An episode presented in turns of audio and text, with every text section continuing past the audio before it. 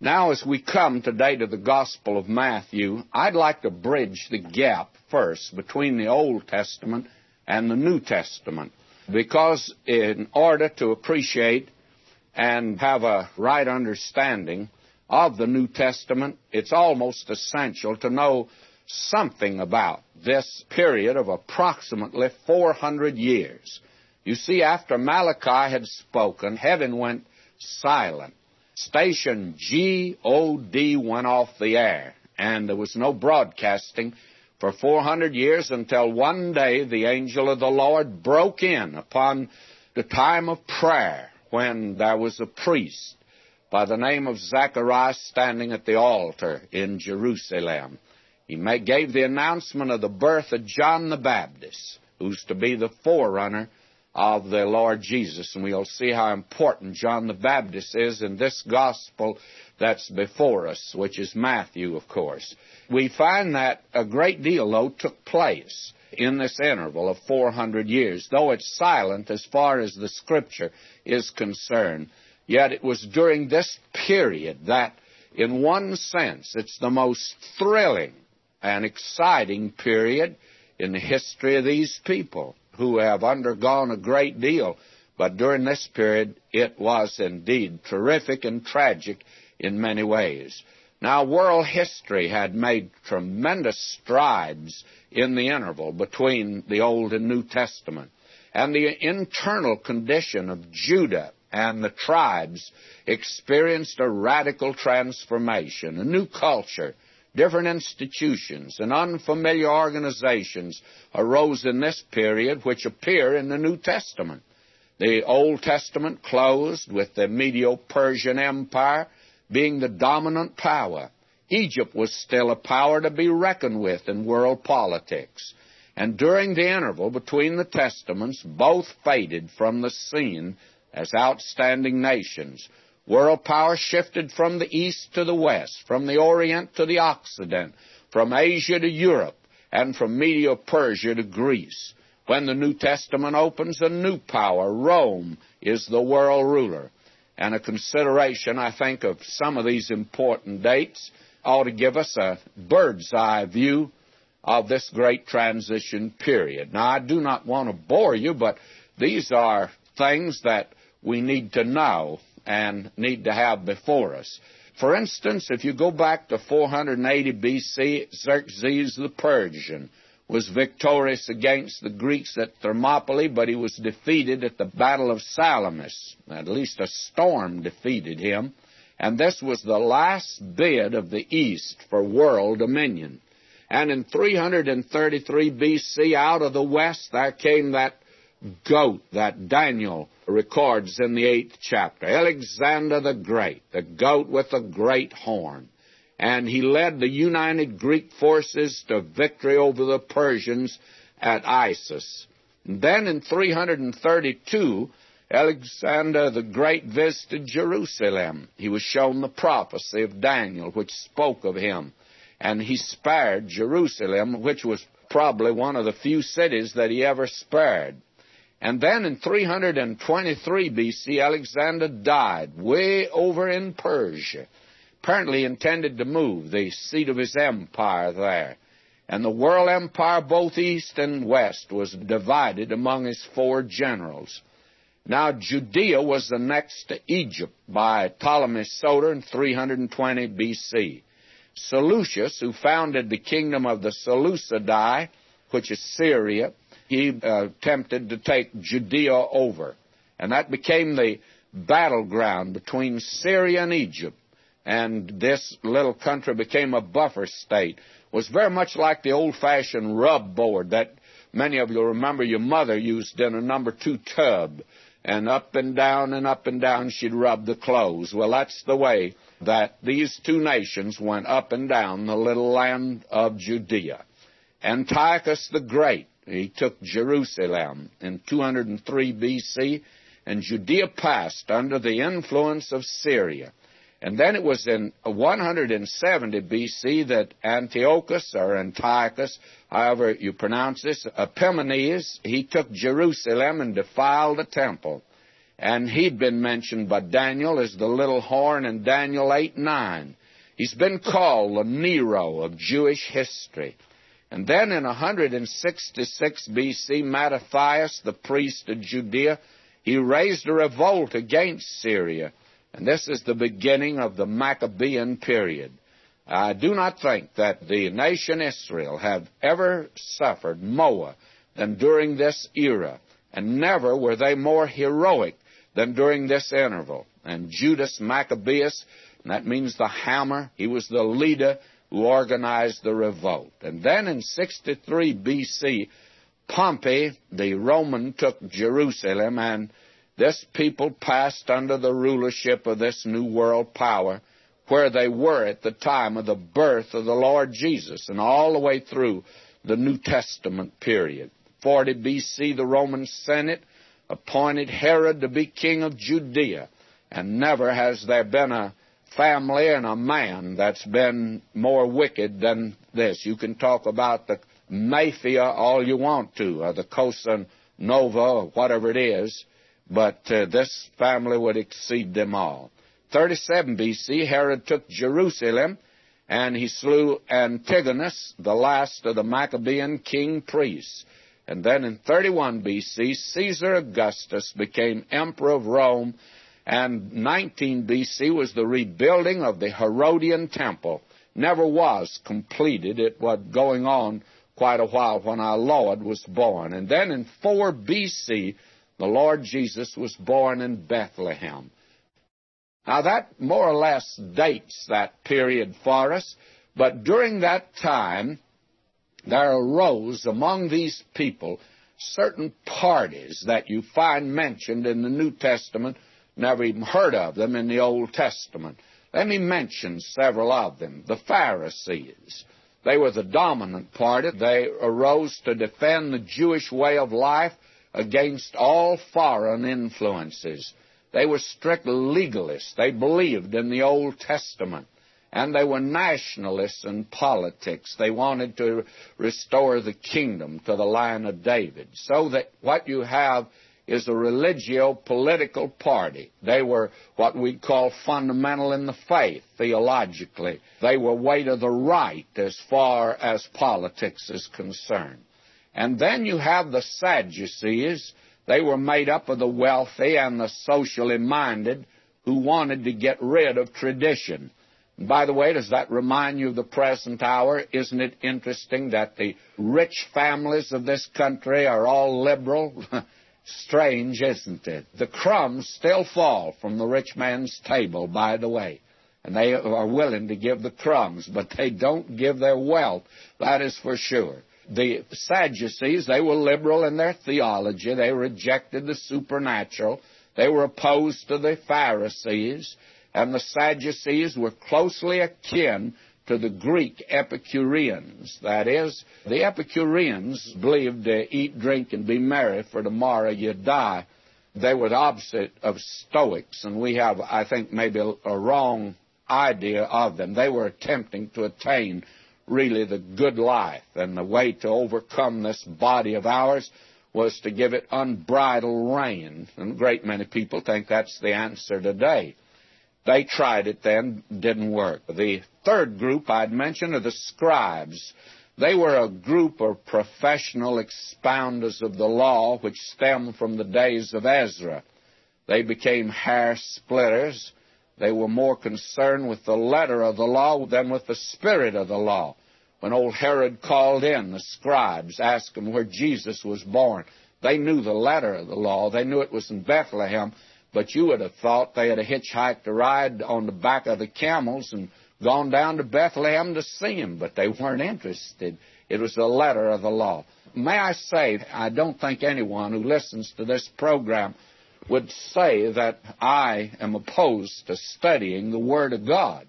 But, friend, there is a danger of just wanting the information and the knowledge and not translating it into shoe leather and letting it become part of our life. Now, Bible knowledge, and it's limited, as we saw in our guidelines to the study of Scripture, you can only learn certain basic facts. The Spirit of God has to be the teacher. But you can learn these facts and know all about the Antichrist and the beasts, and you can know about a great many things about predestination and free will and election. You can know those things theologically without actually these things getting possession of your heart. Now, the scribes come in that category, and personally, I feel like sometime today that the most hard-hearted people I meet are cold-blooded fundamentalists that apparently would be willing to rip you apart just in order to maintain some little point. The important thing is to know the Word of God. That's a laudable attainment. The thing is not to have it for our own benefit, but to pass on to others and to translate it into shoe leather. Now, the fourth group are the Herodians, and they were strictly a party in the days of the Lord Jesus as political opportunists. In other words, they sought to maintain the Herods on the throne. They wanted their party in power, and that's the reason they went after Herod, since he was in power. Now, there was, during this period, a time of great literary activity. The Old Testament was translated into Greek in Alexandria and Egypt during this period, two eighty-five to two forty-seven B C, and it was made by six members from each of the twelve tribes, and that's where it got the name of Septuagint. And this was used. Paul used it, and our Lord apparently quoted from it. The Apocrypha of the Old Testament was written in this era. There are fourteen books. They bear no marks of inspiration. I've listed them in my Briefing the Bible. And there are two books they feel like should belong to the Old Testament. When I say they, I mean, there are many good men feel like they should. That's the book of Enoch and the Psalter of Solomon. But again, these are two books that there'd be some real question about. Now, there is a period, therefore, that's marked by the silence of God, and God was preparing the world for the coming of Christ. Now, the four Gospels are directed to the four major groups in the world of that day. The Gospel of Matthew, it was written to the nation Israel. It was written in Hebrew first, and it was written primarily then for the religious man. The Gospel of Mark, we're going to see, was directed to the Roman. He was the man of action. He believed that government, law and order, was the way you could control the world. And a great many feel that that's the way it should be done today. Well, there must be law and order. But the Romans soon learned you couldn't rule the world like that. And the world needed to hear about one who also believed in law and order, but he also believed in the forgiveness of sins and the grace and the mercy of God. And that was none other than the Gospel of Mark, written about our Lord, presenting him to the Romans. The Gospel of Luke was written to the Greek, to the thinking man. And we'll see that when we get to it. And the Gospel of John, written actually for believers directly, but indirectly for the Orient, where there was the mysterious millions of the Orient, all crying out in that day for a deliverance, and are still crying out. For the world today needs a deliverer. The religious man needs Christ and not religion. The man of power, as the Roman was, he needs a Savior who has power to save him. And the thinking man needs one who can meet all of his mental and spiritual needs, and certainly that great Orient with the wretched man. He needs to know about a Savior, not only save him, but build him up and bring him to a place where he can live for God. That gives you a bird's-eye view of the Gospels, and I felt like it was worthwhile to take all this time for that. Now, I would like to get our foot in the door of the Gospel of Matthew. As we said, the Gospel of Matthew, written by, actually, a publican, and he was one that the Lord Jesus had put his hand upon in a very definite way. He was his follower, his apostle. This man wrote, apparently in Hebrew, Papias says that. Eusebius confirms it. And other of the apostolic fathers, they all agree that it was written originally by Matthew in Hebrew for the nation Israel, a religious people. And I don't have time to give the background of that. But God had prepared them, this whole nation, for the coming of Christ into the world. And he came of that. Salvation is of the Jews, the Lord Jesus said. And it was a great German historian said that God prepared the Savior to come out of Israel, salvation to come from them, and he prepared the heathen for salvation because they certainly needed it. The world needs it. Now you will find that this is a book that is remarkable.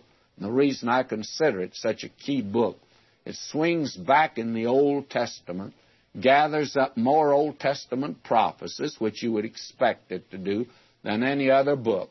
And it moves farther into the New Testament than any other gospel moves. For instance, no other gospel writer, that is Mark, Luke, or John, mention the church by name. But Matthew does. He's the one who gives the word of our Lord, on this rock I will build my church. And we find that even Renan, the French skeptic, he said of this gospel that it's the most important book in Christendom, the most important that's ever been written. That's a remarkable statement coming from him. Now, this converted publican was the choice of the Spirit of God to give this gospel primarily to these people. Now, this gospel presents the program of God. The kingdom of heaven is an expression which is actually peculiar to this gospel. It occurs thirty-two times, and the word kingdom occurs fifty times. And friends, a proper understanding of the phrase kingdom of heaven is essential to any interpretation of this gospel and of the Bible. And may I make this statement right now, and I do make it categorically and dogmatically. The kingdom and the church are not the same. They're not synonymous. And the church is in the kingdom. But after all, there's all the difference in the world. Los Angeles is in California, but Los Angeles is not California. And if you disagree with that, ask people from San Francisco. And California is not the United States, but it's in the United States. Now, I know the Chamber of Commerce thinks it's the United States, but it's not. It's only one fiftieth, by the way. So that the church is in the kingdom, but the kingdom of heaven, simply stated, and we'll see it when we get to it, is the reign of the heavens over the earth. Now, I know the theologians have really clouded the atmosphere, and they certainly have made this a very complicated thing. But poor preachers like I am have to come up with a simple explanation, and that's it. It's the reign of the heavens over the earth. Now, that's the great theme of this gospel here, for the one who is going to establish that kingdom on the earth is the Lord Jesus. That kingdom is all important. And the three major discourses that you have in the Gospel of Matthew all concern the kingdom. You have the Sermon on the Mount, so-called. That's the law of the kingdom. And I think only a partial list of what will be enforced in that day. Then the mystery parables in Matthew thirteen concern the kingdom. In fact, that's what our Lord said. The kingdom of heaven is like a sower and like a mustard seed and so on and so forth. And then you have the great Olivet discourse, and it looks forward to the establishment of the kingdom here upon this earth. This is very important to see. I have entitled my book, Moving Through Matthew, and the reason for that is that there's a movement in the Gospel of Matthew that if you miss it, you miss the gospel, by the way. That's like missing a turnoff on a freeway. If you miss it, brother, you're in a bad way. And if you miss the movement that is in this marvelous gospel here, why, you miss something very important. Now, you're going to find that in this gospel, I have a different division than this, but you have the person of the king, the the preparation of the king, the propaganda of the king, the program of the king, the passion of the king, and the power of the king. It's all in this gospel. I'll follow, however, a little different division, but in our book on Matthew, I have a division, an outline that really covers every one of the chapters. Each chapter has a heading, the theme of it. This is a gospel that is very much like the book of Genesis. These are two key books of the Bible, and you need to think your way through these books. These are two books that we ought to be familiar with. For instance, we are still sending out to those who would like to have it our little book on going through Genesis. Now, I have a chapter heading for each chapter. I think it's important to be able to think your way through these. And I, in the other days, would tell students, instead of counting sheep at night when you can't sleep, the thing to do is to think your way through Genesis, and then to think your way through the Gospel of Matthew. Take it up chapter by chapter. Chapter one, what is it about? Chapter two, what's it about? Either Genesis or the Gospel of Matthew. Those that say, don't count sheep, talk to the shepherd. Well, the finest way to talk to the shepherd is to go through these two books, and that will help you to get acquainted with him, by the way, and come to know him. And it's more important to have him talk to us than for us to talk to him. I don't know that I got too much to tell him, and he has a lot to tell me. So probably we ought to make it like that, and we suggest that you do that. You ought to get the book on Matthew, moving through Matthew. There's a movement here. If you miss it, you've just about missed everything. Now, as I come today to this very important beginning that we have in the very first chapter, we have chapter one, the genealogy and record of the virgin birth of Jesus, the genealogy and virgin birth of Jesus in chapter one. The genealogy, which opens the Gospel of Matthew and the New Testament, is in many respects the most important document in the Scriptures. Now, before we get into it, shall we look to God in prayer? Heavenly Father, make rich and real today thy word to us, and help us to know the one that is the subject of this book. Help us to see that this is thy hymn book. It's all about him. And the cry of the Old Testament is the cry of Job, that I might find him. And the New Testament gives the answer as Philip cried out, we have found him. May that be our experience, to find him upon the pages of Scripture.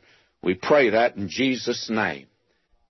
As we get into this gospel here, you'll notice this genealogy that opens it. You have here a genealogy from Abraham to David, then a genealogy from Solomon to the Babylonian captivity, genealogy from the Babylonian captivity to Joseph the carpenter, twelve through seventeen.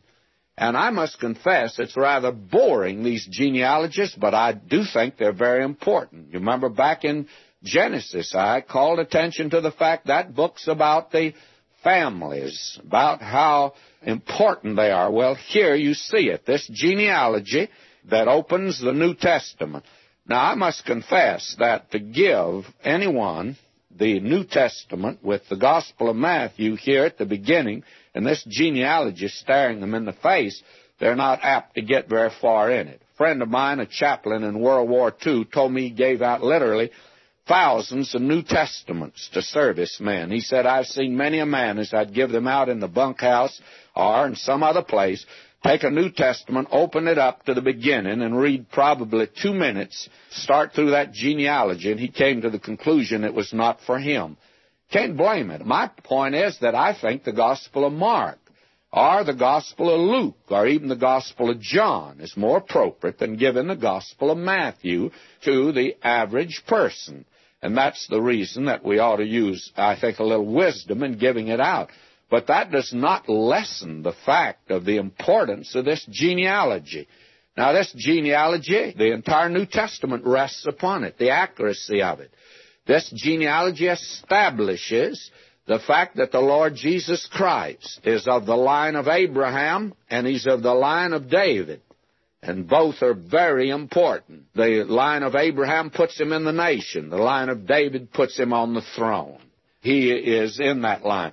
Now, these genealogists to these people were very important. You'll find out that back in the book of Ezra, that when they returned from the captivity of the tribe of Levi, in Ezra two sixty-two, it says, these sought their register among those that were reckoned by genealogy, but they were not found.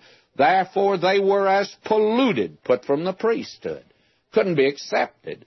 Now, very frankly, the Lord Jesus Christ had this genealogy that apparently was somewhere in that day for public inspection. I have a notion the temple, because they were actually a theocracy. Here was a place where the church and the state were really united. Religion and the state were one. And so this genealogy was obviously on display. The very interesting thing is, though he's been challenged down through the years in practically every phase and feature, but this genealogy in those early days was never challenged. And the reason is obvious. It was on display. All you'd have to do to check it out, and I'm sure many did, they checked it out and found out it was accurate. Now, this is important, for it puts him in a very unique position. You remember that he said the shepherd, he comes in at the gate. And the thief and the robber, he climbs over the fold some other way. Now, that fold is the nation Israel. And he didn't climb into the fold over a fence in the back. He didn't come in through the alleyway. He came in through the gate. He was born in the line of David and in the line of Abraham. That's very important. He is the fulfillment. That's what Matthew is putting before us, is that he's the fulfillment of everything that had been mentioned in the Old Testament. That must be looked at. Now, these genealogies were public records in the temple, apparently until seventy A D at the time of the destruction of the temple. And the enemy up to that time, I'm sure, checked it out, and they determined that it was an accurate genealogy. He had to be challenged in some other way, and of course he was. But this is very important to see. Now, Matthew, in this first chapter also, he teaches the virgin birth. I have never objected to any man saying he does not believe the virgin birth. He has that right. The thing I object to are two things. I don't think a preacher ought to deny the virgin birth. If he denies the virgin birth, then he ought to get a job selling insurance and dealing with births in a little different way. And I don't mind the unbeliever saying he does not believe in the virgin birth. But the other thing is, I object to anyone saying, well, the Bible does not teach the virgin birth. Well, my friend, if you know anything about the birds and the bees, and we have a lot of sex education today, and I suggest that there are a lot of liberals that ought to go back to school and maybe pick up a little of this sex education today and find out that Jesus was virgin born. That's the record that is here. Now, you can reject the record and say you don't believe the record, but you got no right to say that it doesn't teach it. It reveals apparently either an ignorance of what is stated here or just absolutely willfully denying what is written. The Bible, both Matthew and Luke, and Luke is a doctor, and my friend, he goes into detail. He gives you a whole statement relative to obstetrics when you get there. Now, this genealogy is so important in many ways. I find it very interesting, this one, but I do find genealogies a little boring. I went to a summer conference when I was just a young fella. In fact, it was at that conference that the Lord spoke to my heart. That's the first time that I had ever in my life had any interest, and I was in my teens, about somewhere between sixteen and eighteen. I've never really determined exactly how old I was at that time.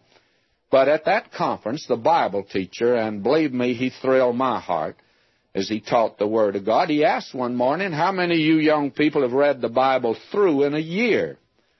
And not a hand was put up. And he asked the question again. He said, I'm sure out of this crowd, and I think there must have been two to three hundred young people there, he asked it again, and not a hand went up. And he came back the third time, and he said, now look, how many of you have read the Bible through? Certainly, out of a group this size, we'd find some. And one young man put up his hand rather furtively, hesitatingly, and he said, well, I read, but I only, only read that which was interesting. He said, I didn't read the genealogies. Everybody laughed, and the teacher, he laughed too, and he said, well, I don't read them either. And at that very moment, it occurred to me that since the Spirit of God had used so much printer's ink in giving us this, that there must be some importance to it. And I'd have you note this one now in Matthew, for it's very important. Notice chapter one, verse one now, and we have here the genealogy of the Lord Jesus. And that's on Joseph's side. Now, we'll have another one when we get over to Luke, and that's on Mary's side. But here, the book of the generation of Jesus Christ, the son of David, the son of Abraham. Now, this expression, this phrase here, the book of the generation, is a unique expression. You wouldn't find it anywhere else in the New Testament. And you start back through the Old Testament, begin at Malachi and Zechariah and Haggai, and then keep going back and come to the Pentateuch, and you still haven't found it. You take Deuteronomy, Numbers, and Leviticus, and Exodus, and you still haven't found it. You've come to the conclusion it may not be in the Bible then, except here in Matthew. And then you come to the fiftieth chapter of Genesis, forty-nine, forty-eight, forty-seven, forty-six, and on down, and you just keep moving, and finally you get way down to the very beginning, and you're sure now. In fact, you're just about ready to close the Bible, and all of a sudden you come to the fifth chapter of Genesis, and you see this is the book of the generation of Adam. There's the expression again. There are two books, the book of the generation of Adam, the book of the generation of Jesus Christ. How did you get in the family of Adam? You got in by a birth. Did you perform it? Oh, no, you had nothing to do with it, tell the truth. But that's the way you and I got into the family of Adam. We got there by a birth, but in Adam all die. Then there's another book, and that's the book of the generation of Jesus Christ. How do you get into that family, into that genealogy? Well, you get in by a birth, the new birth. The Lord Jesus said you must be born again. Now, that's the Lamb's book of life. And you get in there by trusting Christ. These are the two books. All of us are in the first one, the book of the generation of Adam. I trust all of us today are in the Lamb's book of life. Now, he says he's the son of David, the son of Abraham. Now, didn't Matthew know that Abraham came before David? Of course he did, because he makes that clear in the rest of the genealogy. But why did he put it this way? Because he's presenting the Lord Jesus as the Messiah, as the one who is the king, and who is the one to establish the kingdom of heaven on earth, and that comes first. And he must be in the line of David, in fulfillment of the prophecies that God made to David. He is the son of David, but also he's the son of Abraham, and it's very important that he be the son of Abraham in this nation, because God had said to Abraham, I'll make you a blessing to all nations, and in thy seed. And Paul says that seed was one, and that seed was Christ, so he's the son of Abraham. Now, you go through the genealogy. Let me read a little here. Abraham begat Isaac, Isaac begat Jacob, Jacob begat Judas and his brethren, Judas begat Phares, Sarah of Tamar, and Phares begat Ezra, Ezra begat Aram, Aram begat Amminadab, Amminadab.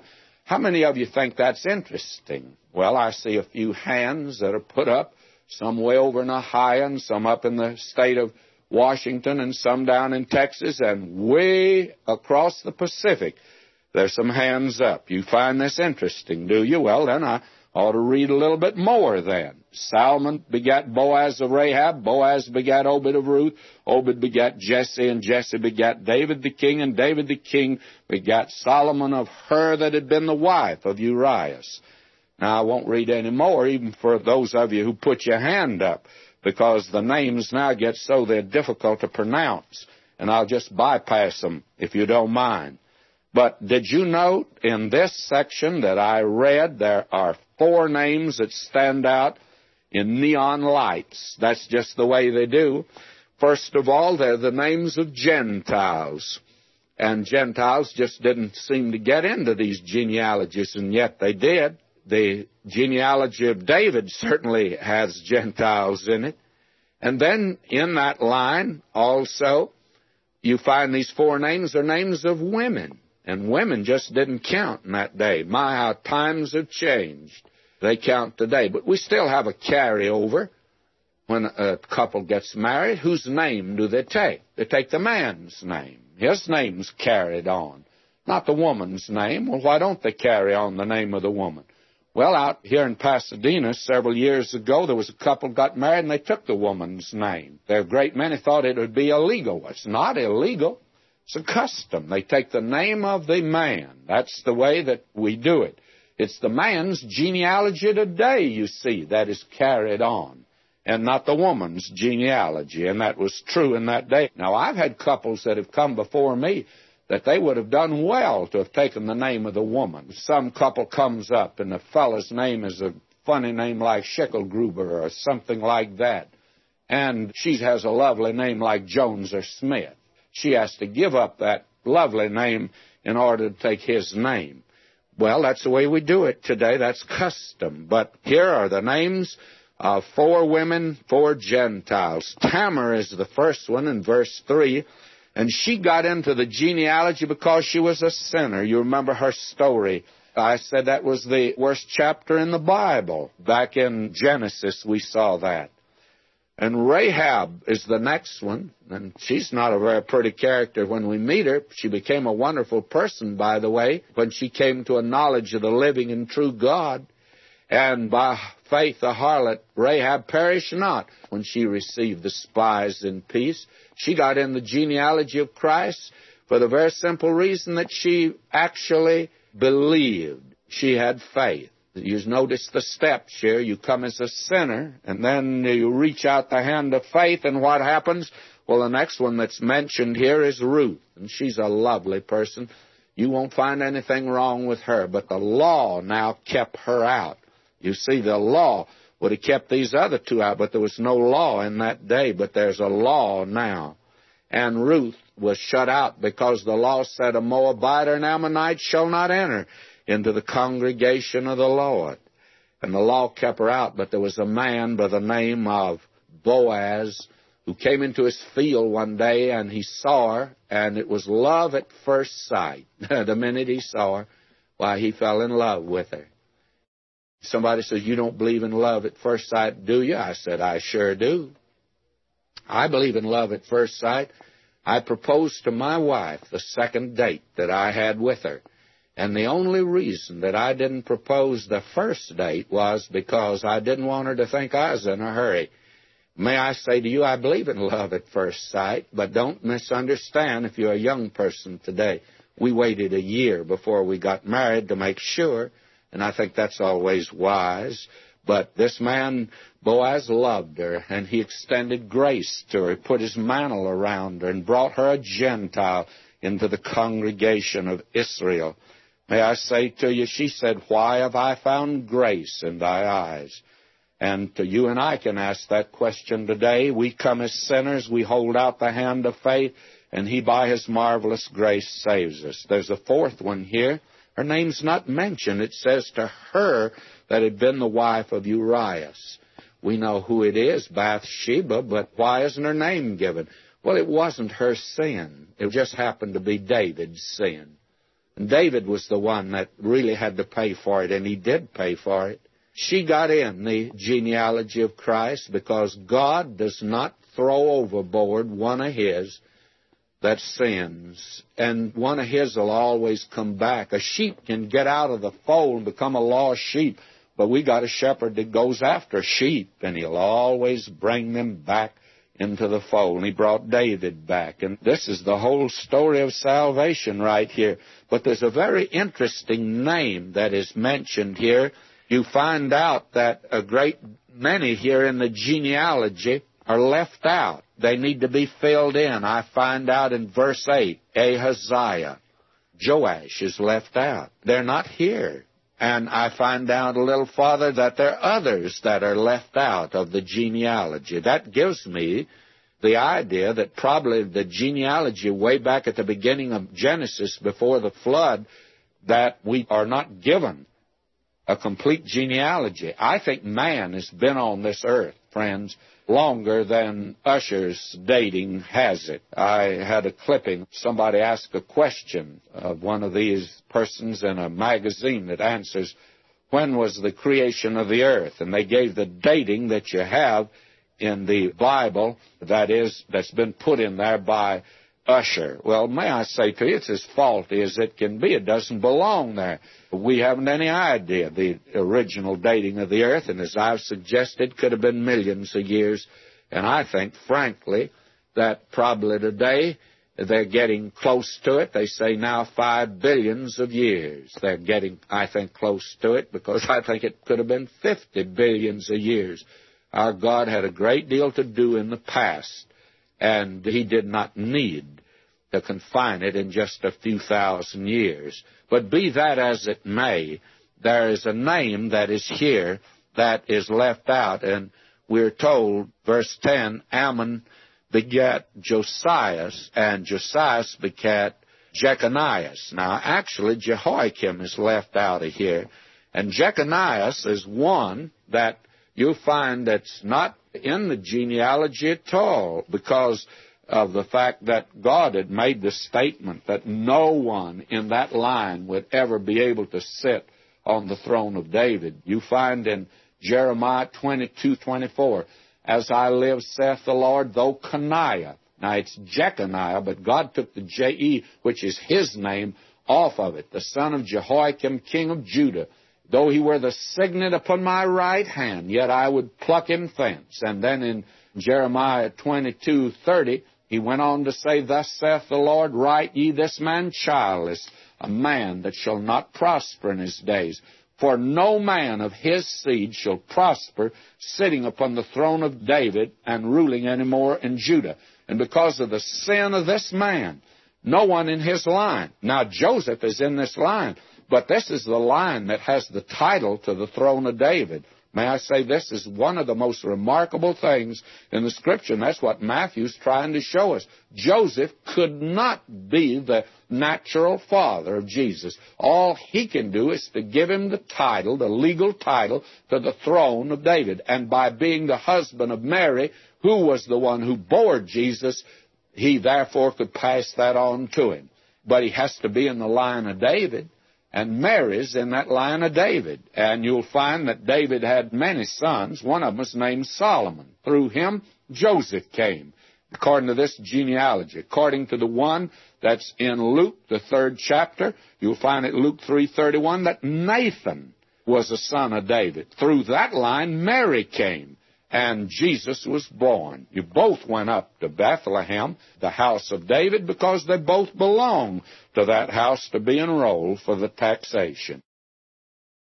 Now, friends, we've come to the end of the genealogy that is here, and this is a very remarkable genealogy, as we've seen in many ways, and it's very interesting also.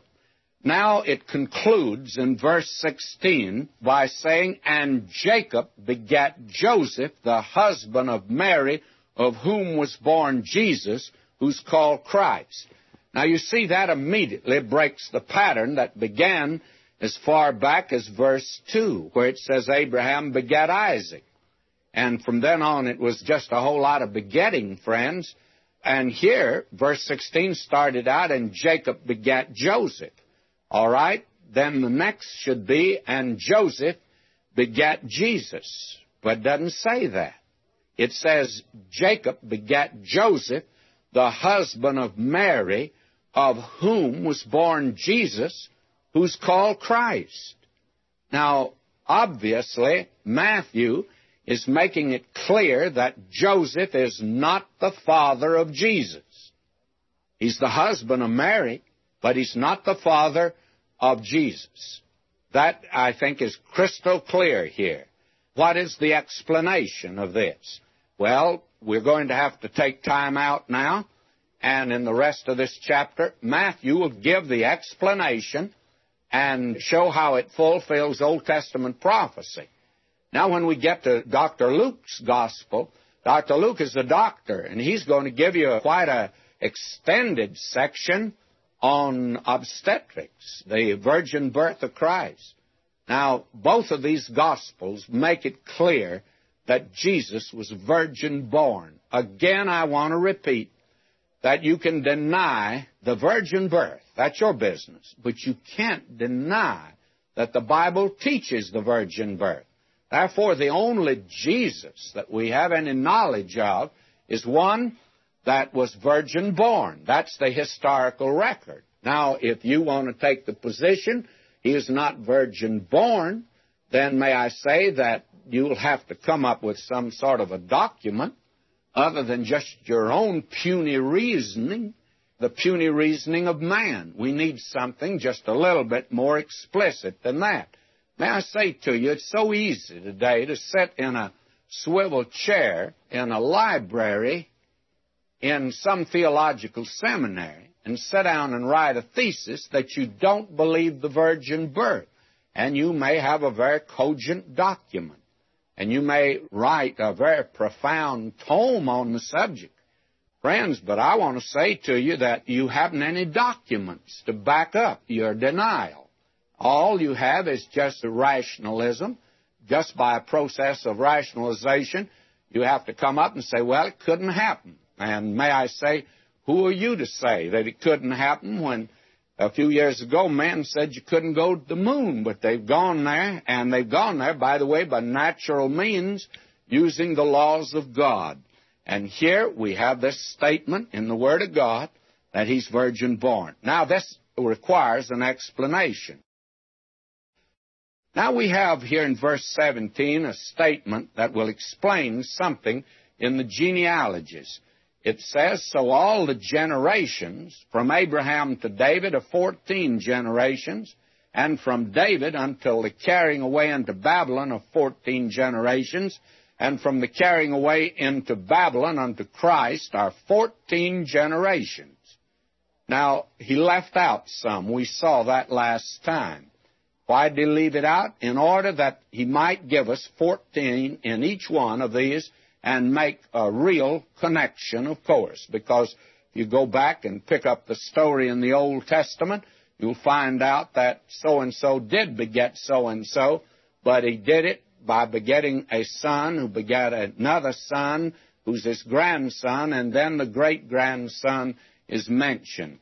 Now, I believe that that happened way back at the beginning of Genesis, and that mankind has been on this earth lots longer than we even contemplate today.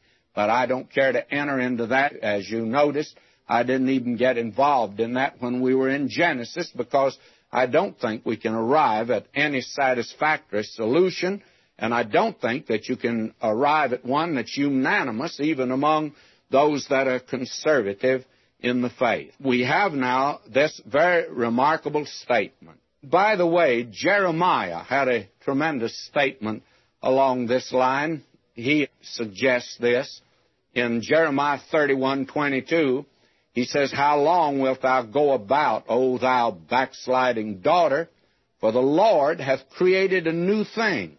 Now, he calls Israel the backsliding daughter. Now, he says, God's created something new in the earth. What is it? A woman shall encompass a man. That's not the way it's done, friends. That's not natural birth. It's supernatural birth. And this is the new thing God has done. This is the record of it that we have here.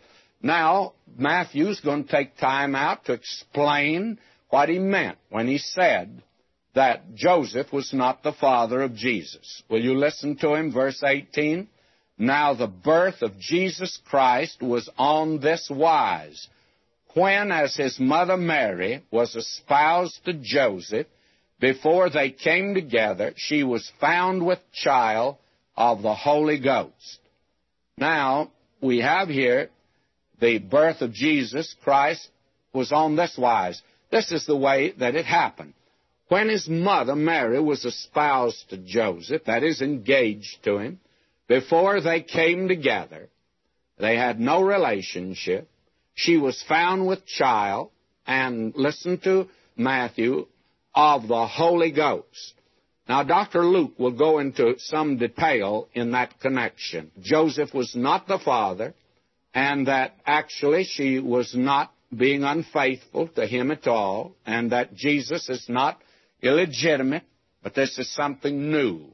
A woman shall encompass a man. Verse nineteen, then Joseph, her husband, being a just man, and not willing to make her a public example, was minded to put away privily. Now, the Mosaic law was very specific at this point. It said when a woman was guilty of being unfaithful, that she was to be stoned to death. That would be the extreme remedy. Joseph is a remarkable man. I wish I had time to talk about him. You see, we mention a great deal about Mary, that God chose her and how remarkable she was. And all that is true, by the way. Just because you're Protestant, don't let yourself be deterred from giving Mary a great deal of credit. She was a remarkable person. Remember, she's the one that God chose to be the mother of our Lord. And God makes no mistakes in this connection. He picked the right one, by the way. Now, this man Joseph is a remarkable man. God made no mistake in choosing him. How many men, hot-headed, would immediately have had her stoned to death or have wanted in some way to have got justification by making her a public example, by exposing her? But that was not the kind of man Joseph was. He was a gentle person. He was in love with her, and he didn't want to hurt her in any way, but he felt like she had been unfaithful. Now, notice, but while he thought on these things, behold, the angel of the Lord appeared unto him in a dream, saying, Joseph, thou son of David, fear not to take unto thee Mary thy wife, for that which is conceived in her is of the Holy Ghost. Now, in order to keep this man from putting her away, in order to prevent a really a very tragic situation to happen, the angel appeared here to Joseph and made clear to him what was taking place. And he says now to him, verse twenty-one, and she shall bring forth a son, and thou shalt call his name Jesus, for he shall save his people from their sins. The name Jesus means Savior, and he's given that name because he shall save his people from their sins. Notice what Matthew, who is writing now for the nation Israel, what he says. Now all this was done that it might be fulfilled, which was spoken of the Lord by the prophet, saying.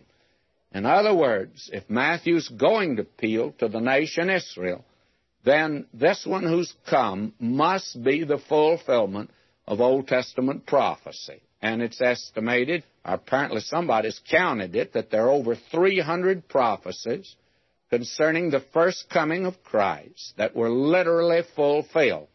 I do not know how many of them are in Matthew, but I know that Matthew quotes more from the Old Testament than the other three Gospels put together. Everything that he records, it seems he's recorded it, and he's not attempting to give a life of Christ, but showing that this is a fulfillment of Old Testament prophecy concerning him.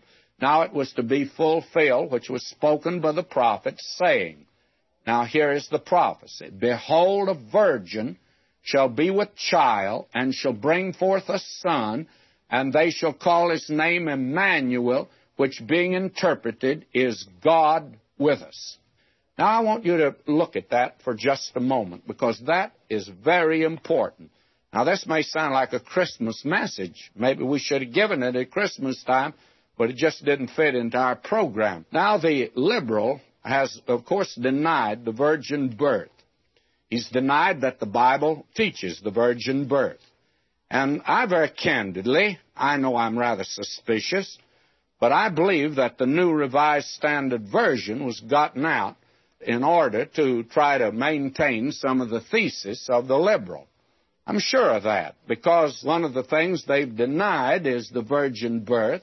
And where in the world is Matthew quoting from? Well, he's quoting from the seventh chapter of the book of Isaiah, and at verse fourteen. And it says, "Therefore the Lord himself shall give you a sign. Behold, a virgin shall conceive and bear a son, and shall call his name Emmanuel." Now, the very interesting thing is that in the Revised Standard Version, he says, "Behold, a young woman shall conceive and bear a son." And friends, that's no sign at all, because if that's a sign, then right here in Los Angeles, one's taking place about every minute. A young woman, but not a virgin, bearing a son. They translated it that way, and they've attempted to tone down that word. Now, I'd like to have you look at something with me today that I think is very important. The word in the Hebrew is alma, and they have gone to Gesenius, who, by the way, was an outstanding scholar, and he has a very exhaustive Hebrew lexicon, and I can testify that it's also exhausting to look at it. Now, he admitted, Gesenius, that the common translation of the word is virgin, but he said that it could be changed to young woman. And the reason he said that was because he rejected the miraculous, and for one to be born of a virgin, that had to be a miracle. Therefore, his use of the term young woman. Now, this new translation, and others have followed it, have attempted to say that Alma means young woman and not virgin. Well, I have a little evidence to offer myself. Let's look at this incident. This was the time when Ahaz was on the throne, and he was one of those that was far from God, and I list him as a bad king, and that's exactly what he was. And God sent Isaiah to bear a message to him. He wouldn't listen. And verse ten of this seventh chapter says, "Moreover, the Lord spake again unto Ahaz, saying, Ask thee a sign of the Lord thy God, ask it either in the depth or in the height above. And Ahaz said, I'll not ask, neither will I tempt the Lord." And may I say, that's pious hypocrisy for him to say what he did. God asked Isaiah to meet him on the way, and Isaiah did. God had a message for him, that he would give him the victory. This man couldn't believe God. And in order to confirm his faith, Isaiah said, God wants you to ask for a sign. And he, in a very pious way, oh, do we have these super pious folk. He said, oh, I wouldn't ask of the Lord a sign. Isaiah said, then God's going to give you one whether you like it or not. But not to you, to the whole house of David. This is the sign. Behold, a virgin shall conceive and bear a son, shall call his name Emmanuel. Now, obviously, if it's just be a young woman, that'll be no sign to Ahaz or the house of David or anybody else. But I tell you, a virgin conceived and bore a son, that, my friend, is a sign, and that's exactly what it means. But somebody goes on and says, well, wait just a minute. Maybe it can mean young woman. Well, if you want to translate it like that, and by the way, it appears several times in the Old Testament, Alma. Every time it means virgin. Rebecca, for instance, was the sister of Laban, and she was given to Isaac. There's a description given of her that she was a virgin, and she'd not known a man. That evidently is a virgin. I was talking to a very fine Hebrew Christian in the East, and he was also a good Hebrew scholar, by the way. I asked him about that, and he said, well, look at it like this. He said, Suppose that you went to visit a friend of yours, and he had three daughters, and two of them were married, and one was single. You did not know. And you say to him, are these three daughters yours? He'd say, yes. And he'd introduce them. He'd say, now, these two are my married daughters, and this young lady is my daughter also. Now, when he said young lady, and I'm quoting my Hebrew friend, he said, do you think he meant prostitute? He said, if you had said that she was anything but a virgin when he said young lady, he probably would have knocked your block off.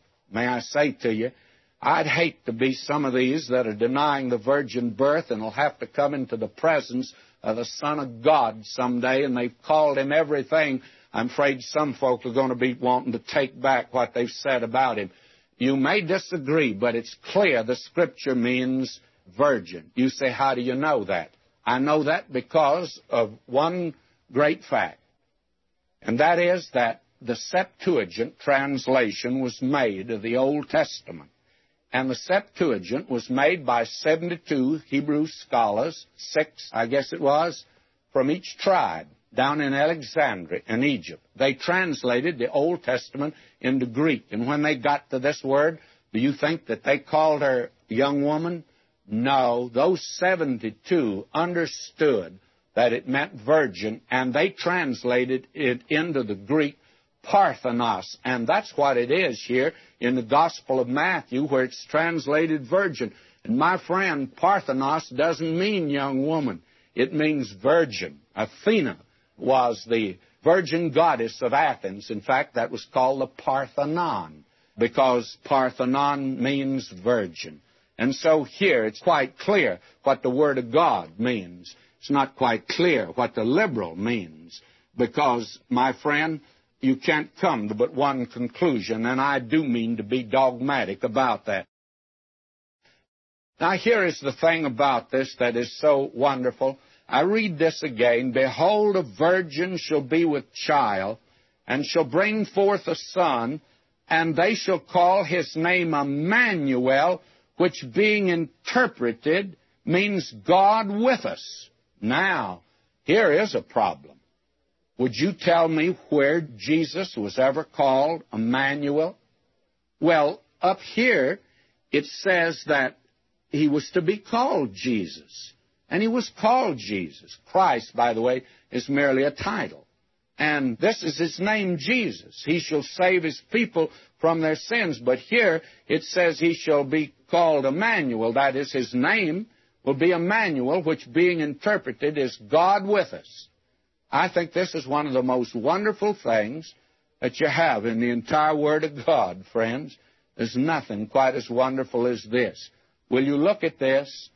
Emmanuel means God with us. He can't be Emmanuel, God with us, unless he's virgin born. That's the only way. And listen, unless he is Emmanuel, he can't be Jesus. And the reason they could call him Jesus Savior is because he's God with us. May I say, this is without doubt one of the most wonderful things that you have in the entire Word of God. How this one came down to this earth. We see Jesus, who's made a little lower than the angels because of the suffering of death, crowned with glory and honor, that he by the grace of God should taste death for every man. And he had to be a sacrifice that was acceptable. I couldn't die for the sins of the world. Couldn't even die for my own. But he can. And how can Jesus be a Savior? Because he's Emmanuel, God with us. And how did he get with us? Virgin born. May I say, this is one of the most wonderful passages that we have in the Word of God. Now, will you notice these next two verses? Then Joseph, being raised from sleep, did as the angel of the Lord had bidden him, and took unto him his wife, and knew her not till she had brought forth her firstborn son, and he called his name Jesus. Not Emmanuel. He was never called that. But you see, you can't call him Jesus unless he is Emmanuel, God with us. He has to be Emmanuel, God with us, or he can't be the Savior of the world. That's how important the virgin birth is. Somebody said to me, can you be a Christian and deny the virgin birth? Well, you hear me very carefully. I believe that it's possible to accept Christ as your Savior without knowing anything much about him. You may not even know that this record is in the Bible. But after you become a child of God, may I say this, you will not deny the virgin birth of the Lord Jesus. You may not have to know it to be saved, but as a child of God, you can't deny the virgin birth. Do I sound dogmatic, friends? Well, I hope I do. I intend to be, because I consider this all important, because I want a Savior who's able to reach down and save Vernon McGee. And I am of the opinion if he's just another man like I am, he's not going to be able to help me very much. But if he is Emmanuel, God with us, then virgin born, then my Savior. Is he your Savior today? He took upon himself our humanity in this way, that he might taste death. That is, that he might bear your penalty, that he might die a redemptive death for us on the cross.